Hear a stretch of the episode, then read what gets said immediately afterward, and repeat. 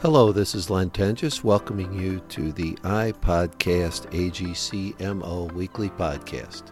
In each episode, we'll feature information about a contractor, specialty contractor, supplier, contracting agency, owner, or legislative or regulatory issue pertinent to the construction industry in Missouri. We'll feature industry professionals and other construction industry representatives to help our listeners stay up to date with current and future trends in construction. So here we go. Welcome back to iPodcast AGCMO. Today we're going to talk about the Secure Act, and we're going to find out what the Secure Act is from Elton Skipper.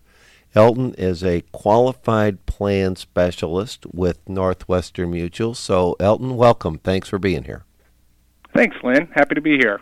Well, we all want to be secure, and I know that the government is here to help us be secure, right? So they passed the Secure Act. What's that all about? I know. Isn't that a great name? Yeah. I yeah. love it. Yeah, they're they're here to. I'm from the government, and I'm here to help you. I get it. Yes. So the Secure Act stands for setting every community up for retirement enhancement. Right. The government loves to make these uh, Setting every community up for retirement enhancement. enhancement. And it's actually really exciting. So it was passed by the House on December 17th, passed by the Senate on December 19th, and then signed into you know into law by President Trump at the very end of 2019. So it is it is in effect now. It took effect. It is in effect now. It is it is up and it is running, and it's pretty exciting. There's a lot of changes that are happening. All of them seem to be pretty good. We were excited and we were pretty surprised about how soon some of the changes were happening. Meaning, for us as qualified plan specialists, it kind of changes our calendar for the 2020 plan year, uh, but in a good way for plan sponsors, current plan sponsors, and anybody who's looking to set up a plan. So there's a few things that I'd like to talk about. Basically, the big one, right? The big change that's happening. What's hap- What's changing for companies and plan sponsors, and then what's changing for participants. Yeah, let's sort of take it in two bites. Let's talk about as a plan sponsor, what does the Secure Act mean to me? Okay, so as a plan sponsor, so anybody who's uh, owns a company, right, is a trustee of a 401k plan. The big one, the big change that the Secure Act is setting up, is what's called an open MEP, or an open multiple employer plan. Associate General Contractors know a lot about MEPs because we have one right now in the AGC of Missouri. Right. We started our uh, association MEP at the beginning of 2019. Yep, and it's not it's not even the only one, right? There's AGC MEPs in, in Texas and and Houston and Louisiana, so there's quite a few of them. But basically, how they work is that a group of employers who have some sort of nexus, so they're all part of an association, can combine their assets in the retirement plan and get better pricing, better service, right? Increased efficiencies, Right. and it helps the plan grow. Now, those were only available to people who had a sort of nexus. Now, with the Secure Act, starting in 2021, so this is one of those things that's kind of put off for a year, they're going to have open MEPs, or what they like to call PEPs, pooled employer plans. So there's no longer the need to have this nexus for you to be able to participate in aka a MEP. Now, what does that mean for a plan sponsor? That means potentially lower cost. The big one is decreased barriers to starting a plan for small employers. That's really where the government's trying to get with the Secure Act to make it really easy for people to start these type of plans. You hope to get increased efficiencies when you join a, a larger type pooled plan. Now, what's really going to be interesting over the next two to five years is how large financial institutions might start competing directly with advisors, right, or consultants. That they would put together a PEP on their own. Exactly. So you might have your Fidelities of the world or your John Hancocks of the world basically say, hey, we have a PEP, a pooled employer plan. And because it's open to anybody, you're welcome to come join us.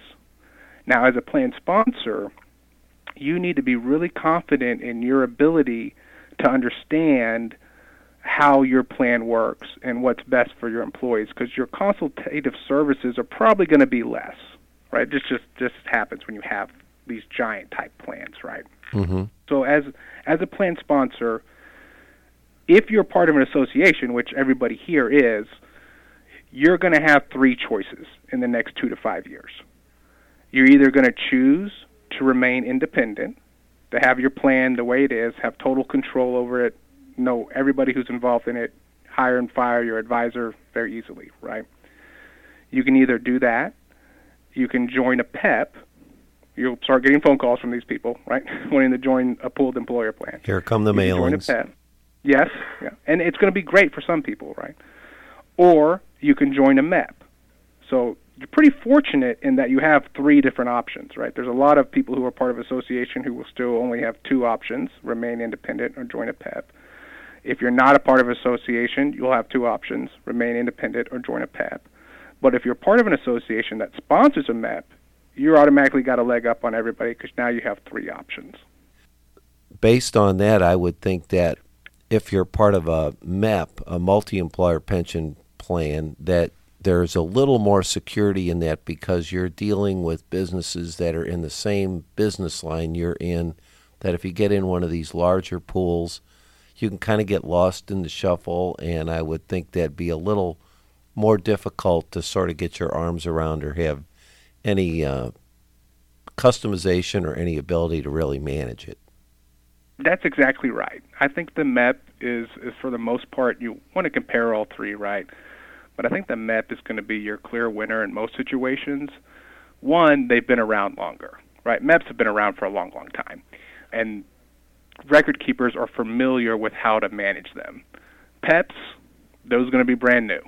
So, although they should have the around the exact same rules, they're, uh, it's going to be brand new. Record keepers are going to have to learn how to manage those.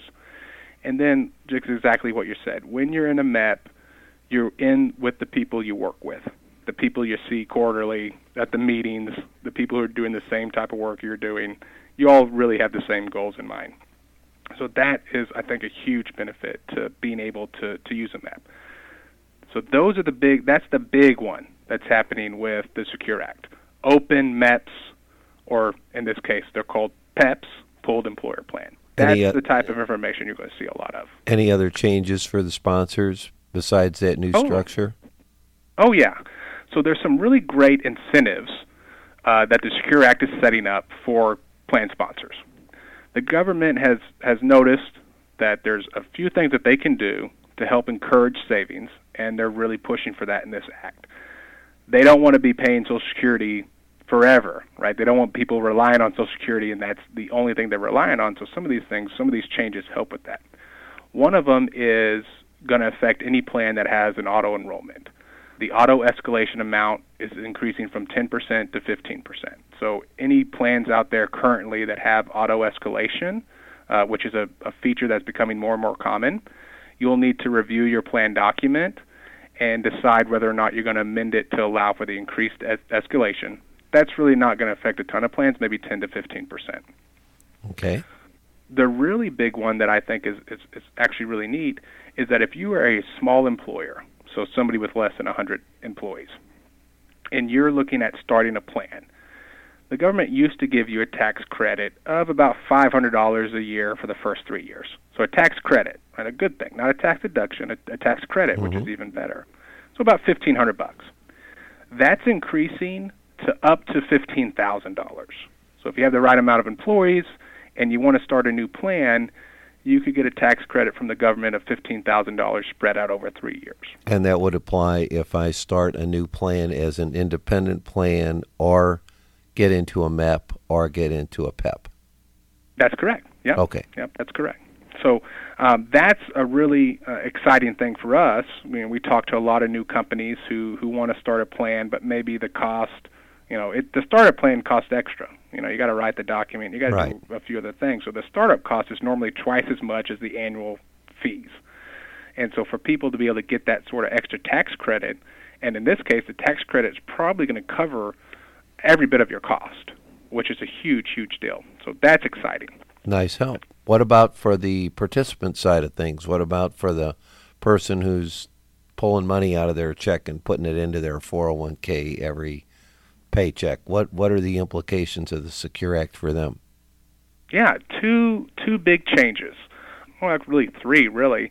You can now contribute to an IRA even if you're older than 70 and a half, which previously you couldn't do that. So the government realized people are working longer uh, and they need some sort of savings vehicle. So you can still contribute to an IRA if you're over 70 and a half.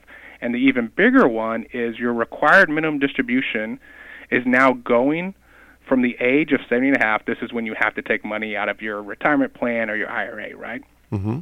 It's going from 70 and a half to 72 years old. And in fact, I was talking to a participant in middle of December before this bill passed, and he was turning 70 and a half in 2020. So he calls me and he's like, "Hey, I need to uh, I need to start setting up my RMD." And I've said, "Well, you don't have to worry about it till next year, and we'll set you up then, right? You don't want to do it this year because you're going to pay extra taxes." And then I called him back after this act changed, you know, a week ago, and said, "Hey, guess what? You get to wait two more years." And he was like, "Great, I'm still working, so that work, works for me, right?" That extra So flexibility is nice. That's really nice. Yes, yeah, you can go out to uh, RMDs don't start till you're 72 now. So that's a that's a big one. A couple other ones: penalty-free withdrawals if you're going to do a birth. Uh, I'm sorry, that's like that says it very weird, right? If you're going to have a child, or you're going to make an adoption, you can now take a penalty-free withdrawal from your 401k plan up to five thousand dollars. That's a big one for the government. They see a, a decrease in birth rates, and they want to encourage people to have more children, so they can eventually tax those children. So they want to get people financially secure to do that. Mm-hmm. There's a couple smaller ones. The kiddie tax is being reduced. They're going to extend. They're basically getting rid of stretch IRAs. Those are more for estate planning issues that are going to affect people personally. Um, a small percentage of people, right? But those are things that they need to be aware of. Now, if I want to go online somewhere and read about this or get some resources, this podcast has piqued my information and I'd like to get deeper into this. Where would I go? Yeah, it's as simple as uh, basically Googling Google everything now, right? Right. So Googling the Secure Act, the IRS.gov website currently doesn't have any a really good article yet. Um, I was actually checking it uh, this week and, and today to find a, a good article from there. They haven't put anything up yet. But if you just Google uh, the Secure Act, Davis Harman put out a really good one. The first one that you'll see on like Investopedia is a good one. Forbes put out another good one. But those are really you can just Google it and, and see some good information. So the Secure Act is in effect. It helps plan sponsors by helping them provide an addition. There's an additional tax incentive or tax credit for them to go ahead and start one. It also, for the participants, provides more flexibility on when they need to withdraw, and also some of these other bells and whistles having to do with children or those sort of things. So overall, it's an improvement. You don't really see a downside to it. No, I think it's great. I think they did a really good job. There's a couple things in the act that are buried a little bit deeper, and, and all in all, there's you can go through about a 26-page report on all the different changes. Uh, we talked about the ones that I think affect people the most. There's a couple of things they they decided to do with annuities that that might come may come an issue in the future, uh, but it, I think it's all in the good uh, good nature for the participants. So we're excited. We're very very excited in our industry. So, in fact, we are more secure with the Secure Act. You could say that, yeah. You could say that for sure. There's a first time for everything, right?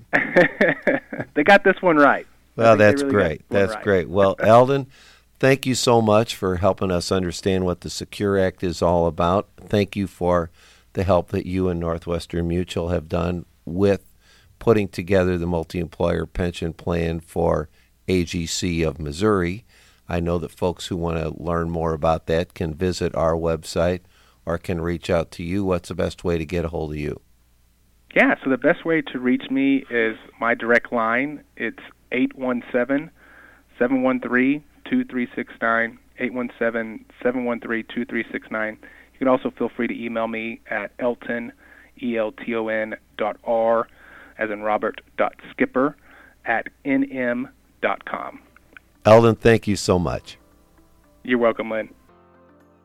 Thanks again for listening. It's easy to subscribe to iPodcast AGCMO on almost any podcast platform that you use. We hope you do subscribe and continue to listen as we move forward with this important project for the construction industry. To access our prior podcasts, visit www.agcmo.org, not only for podcasts, but for additional information about AGC of Missouri.